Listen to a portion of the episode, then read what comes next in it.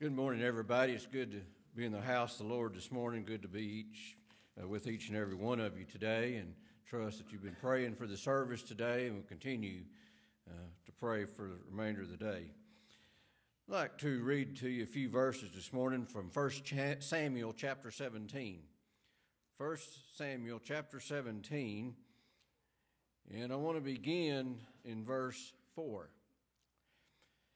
And there went out a champion out of the camp of the Philistines named Goliath of Gath, whose height was six cubits and a span.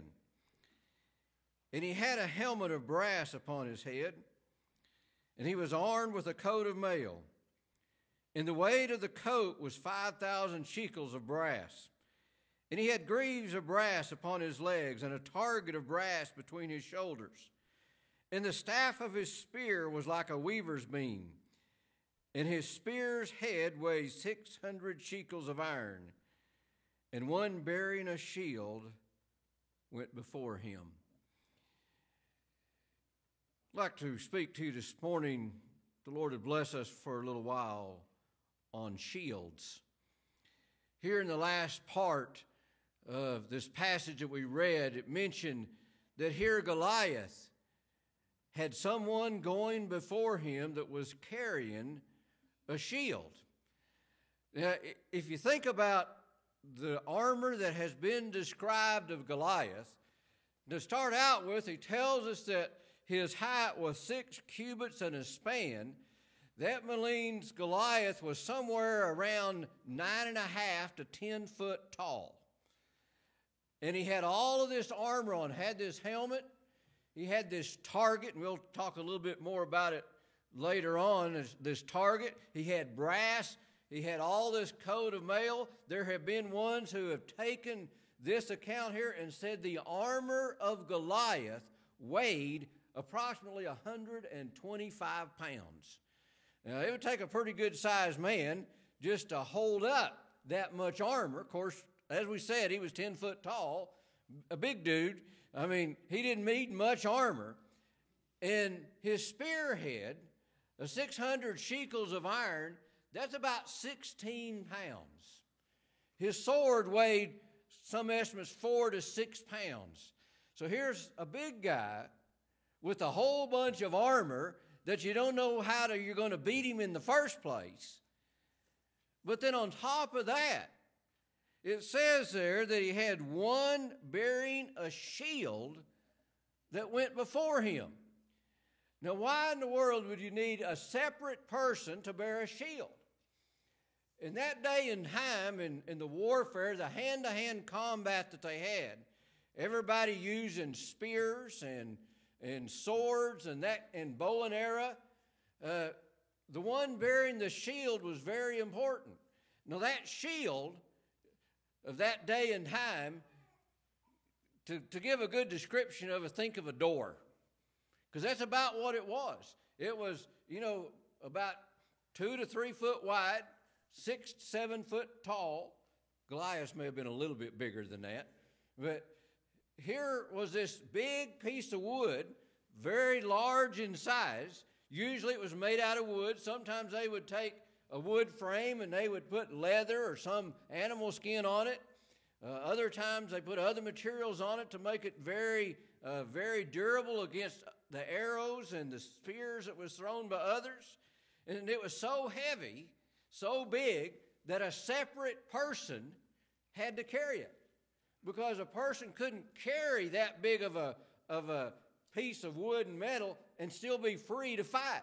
So a sword, uh, excuse me, a shield bearer had to go before him to protect him. Now, think about in a battle, if you had, let's say, a thousand soldiers, every one of them had a shield and a shield bearer before them, and all of those would go up to battle and they could stand next to each other, you'd have basically you'd have a wall. And so they could just start advancing across the battlefield and it would just look like a solid wall coming to the enemy. And if you just had bow and arrows and spears, how are you going to stop the enemy that was coming? So if you had a whole bunch of Goliaths coming, that with all that armor, and you had them all coming with, with this wall coming towards you, it'd look pretty hopeless, wouldn't it? Now, I've seen movies of, of warfare in that day and time, and perhaps you have too. The only way you could get at those men was to throw your spear or your arrow over the top and let them come down. And many times, those armor bearers, those shield bearers, their shield would have a, a curved top to it, or they'd add a part top to stop the sword or the arrows from coming over that way. That's a pretty good defense, isn't it? In that day and time, that was very good, solid warfare. Now, what some of the soldiers also had, and we're going to see this term here in just a few moments, but there's also another piece of defense armor that was called a buckler. Now, what a buckler was, a buckler was a small shield that was about 18 inches in diameter. And this small shield was one that was worn on the arm. A lot of times it had a had a, uh, a couple of straps that a soldier could put his hand through those straps and hold on to, to some part of it made in to hold on to. So he could have that small personal shield in one arm to fend off a knife or a sword in hand to hand combat and have his right hand available for being able to, to kill the enemy. So here is a well equipped soldier with a shield and a buckler.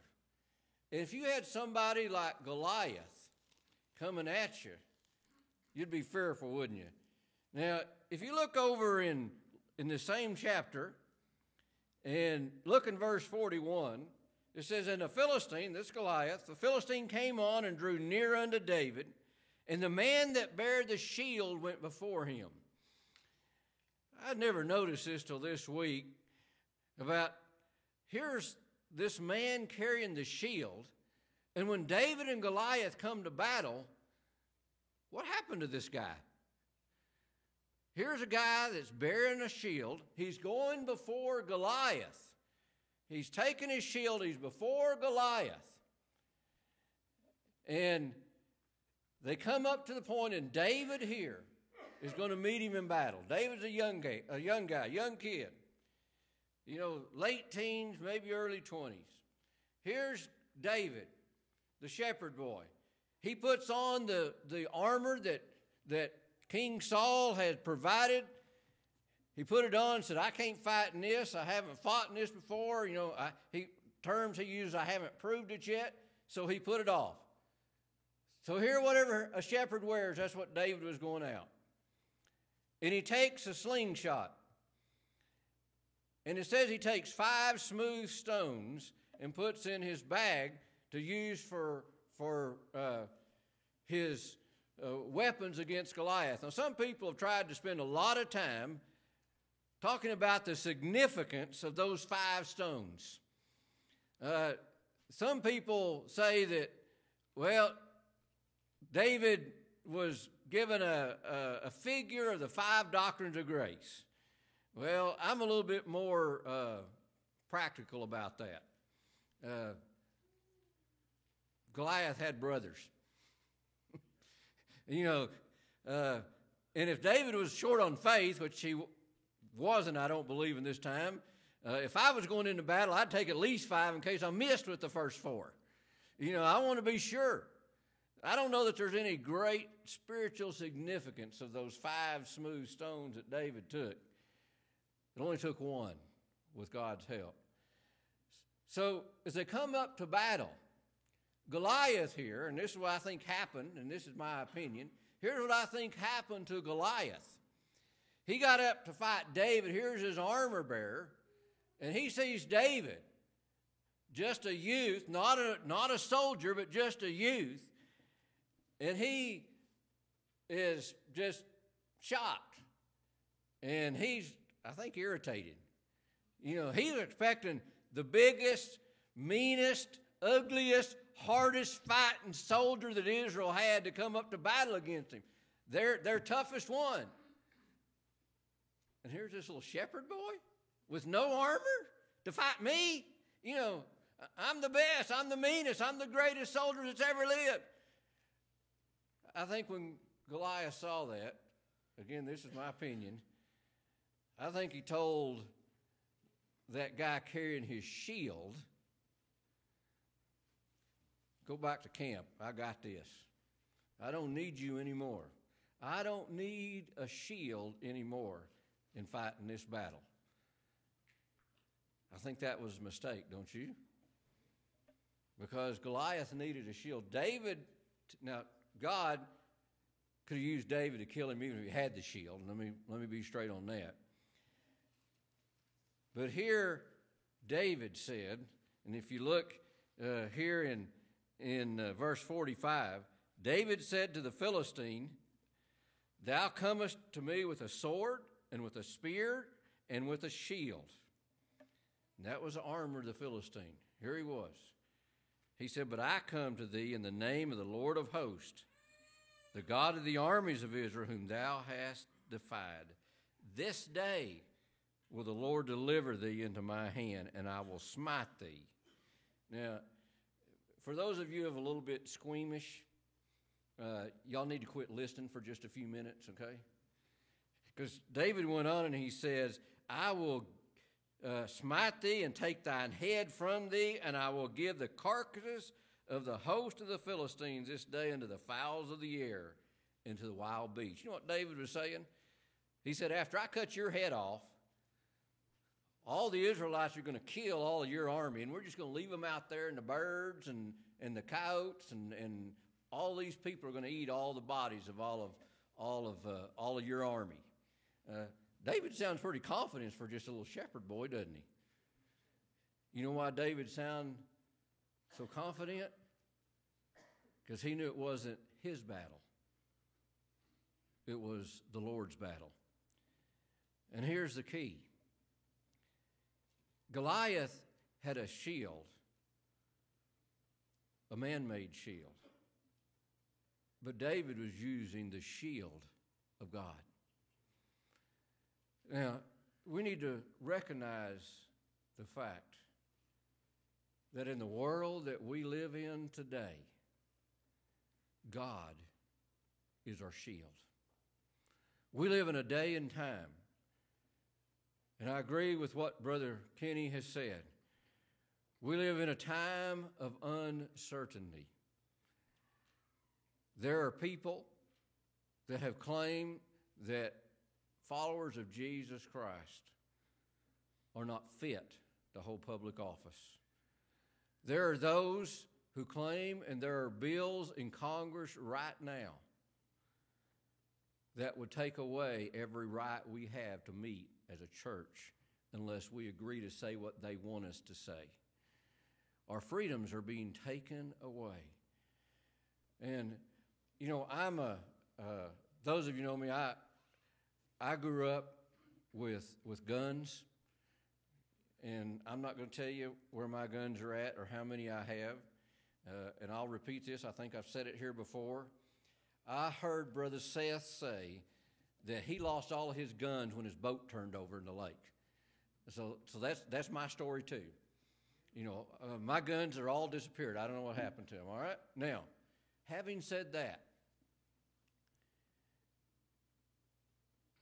a government that has tanks and has missiles and rockets, do you think my little 22 rifle is going to win a battle against them?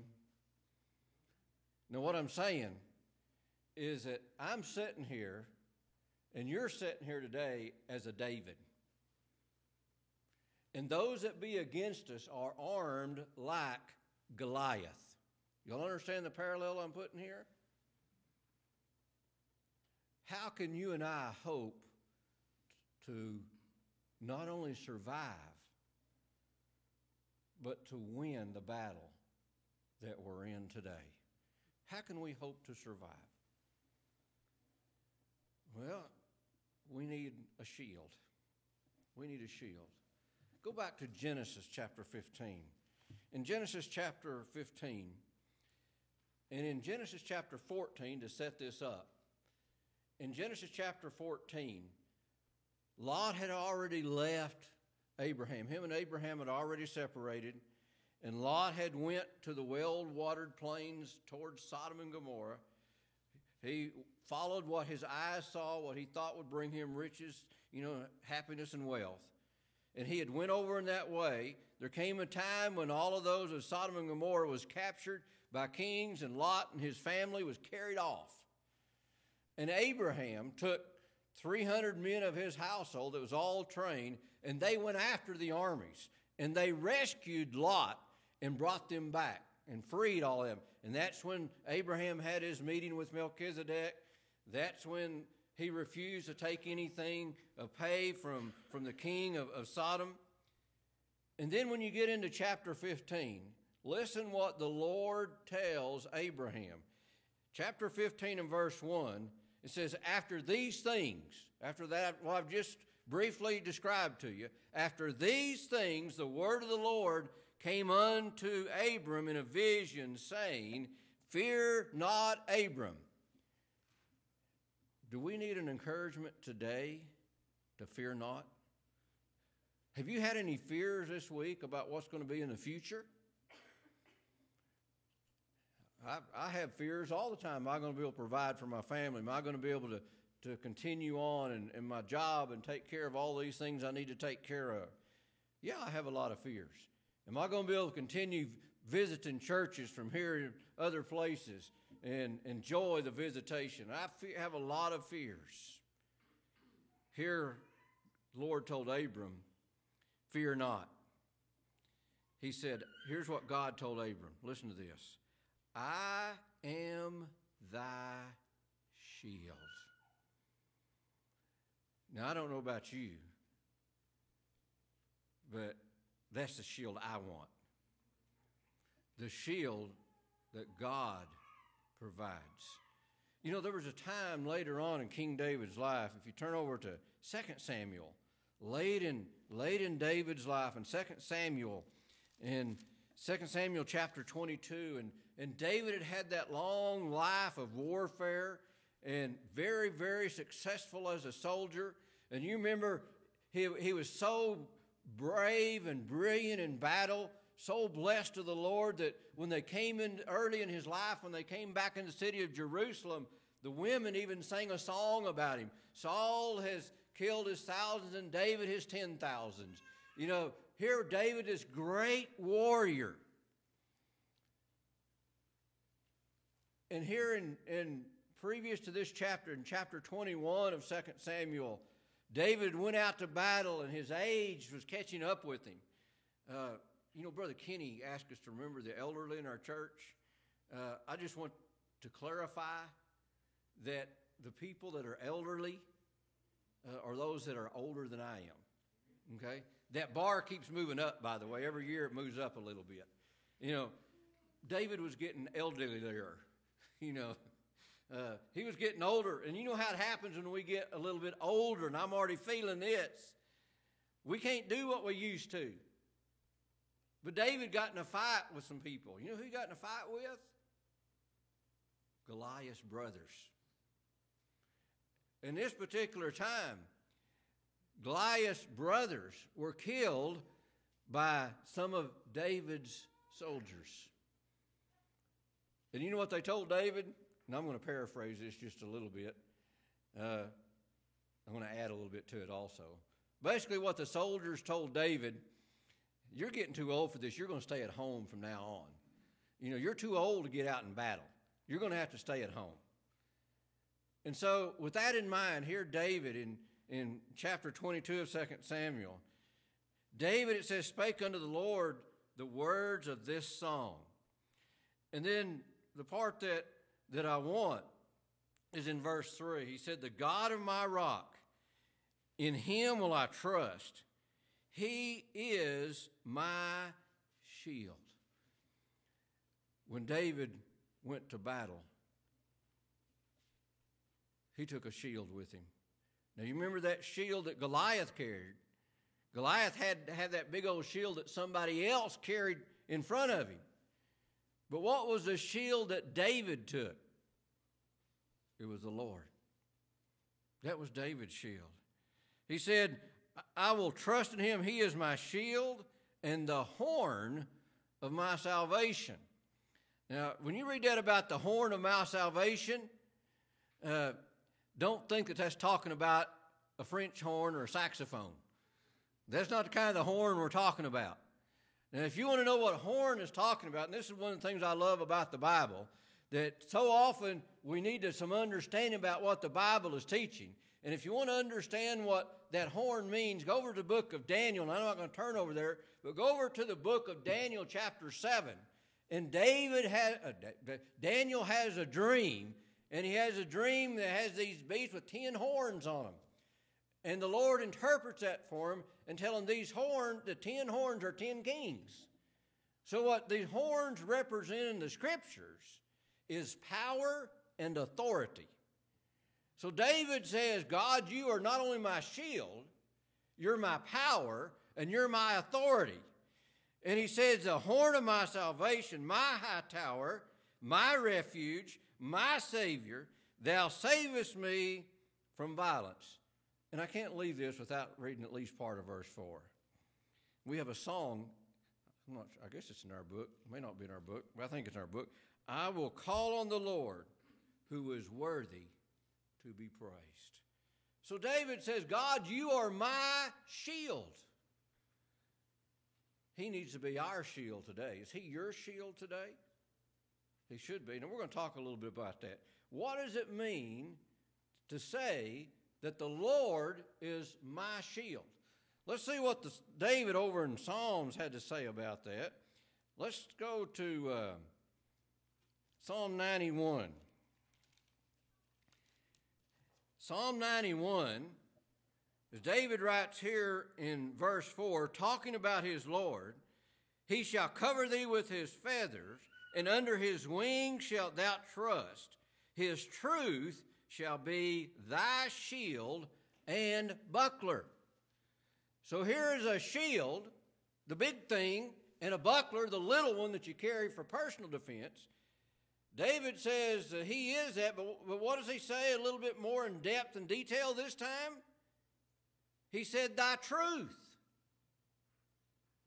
is thy shield and thy buckler. In the world that we live in today, truth is not respected and revered. I never thought I would live to see the day that people's feelings mean more than the truth. If you want to have a shield, the shield of God, you need to stand strong on the truth of God. And this world doesn't understand the truth of God. You know, when people heard false teachings, heresies, and all of that stuff so long that they believe it's the truth, when they hear the truth, they're going to cry against it and say that that's error. We live in that society today. That when truth is proclaimed, it's assailed as heresy. What's the answer? What's the solution for you and I? Stand in the truth stand in the truth. Now, there's a question asked one time. The Lord, or the Lord asked, What is truth? Where do you find truth? It's right here. It's right here. What the Word of God says, that is truth. I have a lot of failings in this life, but one of the things that I have in my life that is not a failing is whatever this book says, I believe it. I may not understand it, but I'm going to argue for the truth of this book with the Lord's help till the day I die. This is the truth, undisputed truth. This is my shield. This is where I put my strength. This is where it's at. Now, there's something else that we have uh, that that we can say is true. If we go back over, uh, I believe it's in uh, Psalm 18. In Psalm 18, David said there in verse 35, Thou hast also given me the shield of thy salvation. Our salvation is also our shield. So how can how can salvation be a shield? You know, if you believe in truth and you proclaim the truth and you're assailed for the truth, you know there's one thing that the enemy can never do? They can never take away our salvation. Our home is in heaven. Our eternal home is in heaven. No matter what the enemy does, no matter what the enemy says, that can never, ever be taken away from us. That's a pretty good shield, isn't it? You know, let's go over to, to Ephesians chapter 6. Some of you probably wondering when I was going to get here. But Ephesians chapter 6 is where we talk about the whole armor of God. And we're going to repeat a few of these things that we've just, just brought to your hearing, but, but stay with us here, and hopefully we'll bring some lessons for us that'll help us in our life today. You know, in, in Ephesians chapter 6, as Paul was finishing this letter, in verse 10, he says, Finally, my brethren, y'all always love it when a preacher says finally, don't you? You know, the end is near. The long, boring sermon is coming to a, to a close. Of course, those of you who have been in the church long enough know that when a preacher says finally, it don't mean a thing. So anyhow, we're going to keep going a while. All right. Finally, my brethren, be strong in the Lord and in the power of his might. Put on the whole armor of God. Whose armor are we supposed to put on? God's armor. Now, we could stop and have a little sermon on eternal salvation right here. That there's too many in this world today that when they're thinking about gaining entrance into heaven, they put on their own armor, the armor of their good works, the armor of their, their accepting Christ, the armor of their baptism, all these different armors of men people rely on to get them into heaven. That ain't going to work. If you're going to get into heaven, you need the whole armor of God, God's work. But here in this life is what this passage is really referring to. This life, we need to put on the whole armor of God. And he says, Be strong in the Lord, the power of his might, put on the whole armor of God. Why? That you may be able to stand against the wiles of the devil. You know what that tells me? That tells me that the devil is stronger than you are. That tells me that the devil is smarter than you are. That tells me that the devil is more uh, diligent in his work than you are.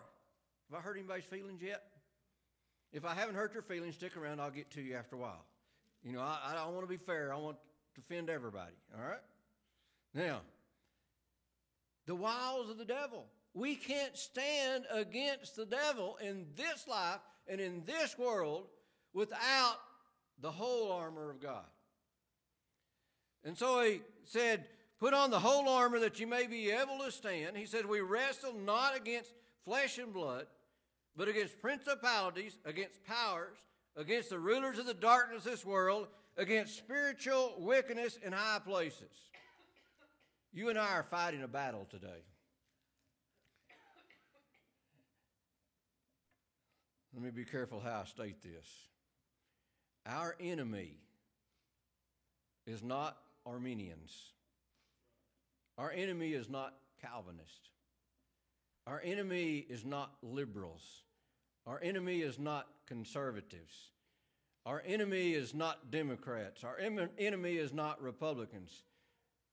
Have I been fair in all of that? That's not who the enemies are. You know who the enemy is? It's Satan. It's the devil. Paul was clear.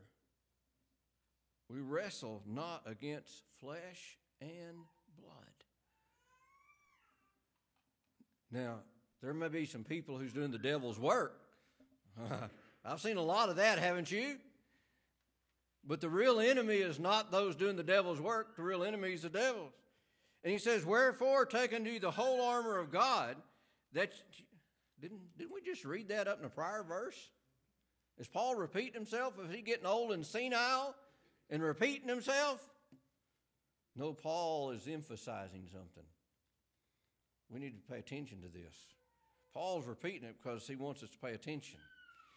Wherefore, take unto you the whole armor of God, that you may be able to withstand in the evil day. What's the evil day? Now.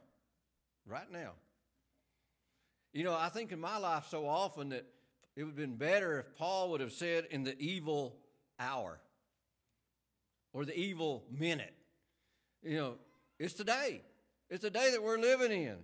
And having done all to stand. So here's the goal to stand. Stand strong. And he said in verse 14, Stand therefore, having your loins girt about with the truth. Now, when he starts out with that, Paul was probably looking, or in his mind, if not physically looking, at a Roman soldier. And if a Roman soldier was, was getting dressed and ready for battle, Paul starts with the basics. He starts here having your loins girt about with the truth. He's talking about putting on the inner garments. Now, truth. Now, we said a while ago that truth is a shield, didn't we? Isn't that what David said over in Psalm 91? So here's the thing that's the closest to us that is so important. Again, it's the truth. The truth of God's Word, the truth of God. He says, having your loins girt about the truth and having on the breastplate of righteousness. Now, you remember when we first started, it talked about that Goliath had that shield, excuse me, had that target uh, upon his breast. Now, you, you've heard about people saying you have a, you know, you're painting a target on your back or whatever. You ever wonder where that comes from? What Goliath had was, was this basically, it was a shield like a buckler, a smaller one, that was right around his chest to protect all his vital internal organs. We need something to protect our heart. What is that? Righteousness. Now, what you really need to protect you from the devil is your own righteousness and good works, right? No. Takes something better than that, doesn't it? You know, uh, having my own works, my own righteousness, uh, uh, just to take, explain what that means, why that won't work, I read a book one time where a guy was trying to be funny, and he said that that to protect yourself from a 45 caliber bullet, hold a newspaper in front of you. You think that'd be a very good shield? No. Neither are your own works of righteousness. This is the righteousness of God that protects the heart. Now, how can that help us fend off the devil? How can that help us stand in the evil day? You know, when I see all the things that happen in my life, one thing that I can be assured of Jesus paid it all. I need to be assured in my heart as I go out to fight the battles today that I am going to be in heaven. Why do I know I'm going to be in heaven? Because the righteousness of Jesus Christ. I have that protection. I don't worry uh, about how I'm going to get to heaven. That's been taken care of. So I can go into battle not having to worry about that. And having your feet shod with the preparation of the gospel of peace. Preparation. I'm told that that word there, preparation, has a root meaning base you know, a foundation. As we're getting ready to walk, we need to have our feet shod and prepared to walk in the battle and in the fight. Now we get back to our subject this morning here in verse 16. above all, taking the shield of faith. The shield of faith. Now, we've seen where God is our shield. We've seen where the truth is our shield. We've tra- seen where salvation is our shield. Now, Paul tells us that faith is our shield. So let's just assume that you and I are all carrying around this shield of faith with us. What does that protect us from? And he says, A shield of faith, wherewith ye shall be able to quench all the fiery darts of the wicked. Now, that wicked again is speaking of Satan. So here's the reason that we have faith faith is our shield, faith is to protect us from the fiery darts of Satan. Now, when do we need to carry this shield? Whenever we're in battle. Whenever we go in battle. When is that evil day? Now. Remember, we just mentioned that the evil hour, the evil minute? We need to be carrying this shield of faith each and every day. When it talks about those fiery darts, and some of you may have experienced something my family and I have experienced two times. Two times, years and years ago, our house was broken into. We were robbed. If I would have known the exact hour and minute, we would not have got robbed. I would have been there with my guns that have fell into the lake. You know, I would have been there to protect my home. Or I would have had police protection there or a bodyguard there. Now, my point is, we don't know when those darts are coming, do we? We don't know where they're coming. But let me just briefly give you a few scriptural darts that people have experienced here in this life. And I think when you see these darts that have happened in the scriptures, it's going to give you an idea the darts that have been hitting you in your life.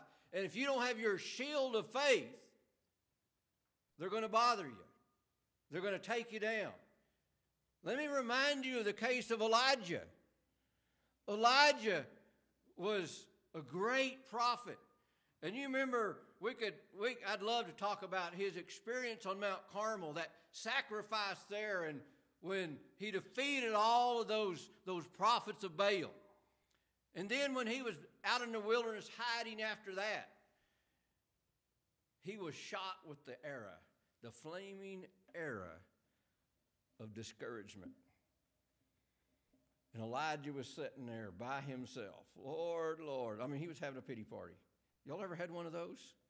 You know, most of us like to have pity parties and like to invite as many people to it as we can so we can just, you know, enjoy one another's pity. All right? You know, misery loves company. Oh, Lord. I'm going to, again, I'm going to paraphrase this. I believe this is in 1 Kings 17, verse, uh, 1 Kings 19. Um, Elijah says, Lord, I'm the only one left. And they're trying to kill me. I mean, Lord, I mean, it's hopeless. The era of discouragement. Have you ever been shot with that era of discouragement? You know, Lord, I've done everything I could do. Elijah was sitting there, you know, killed all the prophets of Baal, fed the widow during three and a half years of drought, done all these great things, and done all I can do, Lord, it's over. I'm the last one. I can't do anything. No hope. That era of discouragement. It's hit me several times, hasn't it hit you? You know what the Lord told Elijah? Get up, I ain't done with you yet. And there's 7,000 men I have reserved to me that haven't bowed the knee to Baal. What we need to remember when that eras of discouragement come in, God is in control. And He knows all. And He knows a lot more than we do. So we need that shield of faith that when those errors of discouragement come through, that shield of faith will stop it. And you can say, God is in control. I'm not on my own, I'm not on my own strength. Have you ever been hit with the arrow, the flaming dart of disappointment? Think about John the Baptist, the forerunner of Christ, the one the voice of the one crying in the wilderness, the one revered by all the people. And John the Baptist, who was strong spiritually and went in and told the king, It's not lawful for you to have this woman, you're committing adultery with her. And he was thrown into prison. And here, the Savior had come. And John, I believe, is expected that he would be released from prison by the Savior. And he sent word to Christ Art thou he who we should look for, or another? I think John the Baptist was disappointed that he hadn't been freed by the Savior. Have you ever been disappointed because God didn't give you what you wanted? that God didn't bless you to have what you thought you deserved? Have those flaming darts of disappointment attacked you from time to time? I think all of us could say, yep. We've had disappointments in life. Things didn't turn out like we wanted. Well, you know what we should have?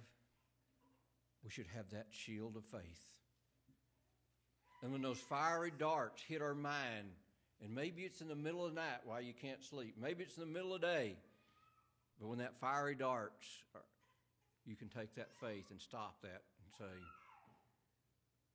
I may not got what I wanted. I may not got what I think was right. But I know that God will give me what I need. That's what using that shield of faith means. Or perhaps sometimes you've been shot with the flaming dart of wrath and vengeance. You know, Saul, King Saul, had that flaming dart shot at him one time, and it hit him, and he was jealous over David, and he took the spear in his hand and tried to kill David. Have you ever had that fiery dart of wrath that hit you in your heart? Now, I tell people this all the time. This fiery dart hits my heart all the time. I mean, there's some people I just want to whop upside the head with a two before. You know, we get that way every once in a while, don't we? Or what about Achan? Y'all remember Achan? after the armies of Israel had defeated Jericho. Marvelous battle plan. And it was marvelous because it was God's. They defeated Jericho. And when they went up against battle to Ai, a little bitty city, they were routed in defeat. And what happened was there was a man by the name of Achan that when they went into Jericho, they were told not to take anything there. And Achan was hit with the firing dart of greed and of covetousness.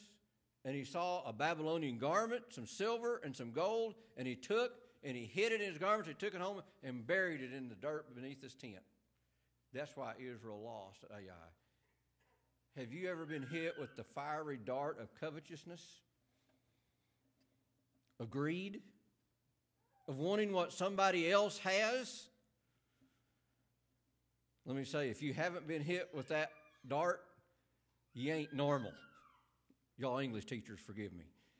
But you ain't normal. We all have that from time to time, don't we? What does that shield of faith protect us in? Lord, I don't have as much money as the Rockefellers. I don't have as much money as Bill Gates. But Lord, you've given me what I need. You've given me the spiritual blessings that you can't even put a price tag on. We need to have that shield of faith, don't we? Or what about even King David? He was out one night walking and got hit with the flaming dart of lust and gave in, and we know what happened to that. That led to David murdering that woman's husband, led to David having losing his fellowship with the Lord. Several of his sons he saw got died or got killed. David paid for that. What is the solution? That shield of faith that we need to protect us. Now, we live, as we mentioned before, we live in a world that's shooting those arrows, those flaming darts from Satan to us each and every day. You think you're strong enough to take all those hits in your body and be strong spiritually? We need to put on the armor of God, don't we? God is our shield. Truth is our shield. We need to quench all those flaming darts. Now, let me close. I want to go to um, back to the book of Proverbs, uh, Psalm. I think it's in Psalm 28. And I want to close with this. And I hope I've accomplished at least something this morning. My goal was to encourage you, encouraging the fact that God is our shield and encouraging you in the fact that you need to raise your shield of faith as we go through this life. And here, David in Psalm 28, verse 7, David says, The Lord is my strength and my shield. My heart trusted in him, and I am helped. David put his trust in God. Instead of using a shield that he made himself, he used the shield of God. And as David went through his life with this shield of God, you know what he said? It worked. He says, I am helped. That shield of faith that David had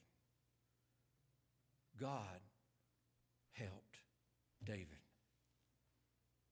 You think it can help you? Certainly. Has it helped you in the past? Certainly. But here's what David finished that verse by saying Therefore, therefore, why? Because God has been my shield, because He has helped me, He said, There's something I'm going to do. Therefore, my heart greatly rejoices. That's what I want you to do this morning. I want you to rejoice. Why do I want you to rejoice? Because we're getting ready to go through tough times? Because we've just been through tough times? I want you to rejoice because God is in control. God is our shield. God is our help. We're going to get through all of the things, whatever it might be, no matter what happens. God is our shield and we're going to win. And he says, Therefore my heart greatly rejoices, and with my song will I praise him. Let us be diligent in praising our shield, our God, because he gives us what we need and he'll take us to heaven someday. May God bless you.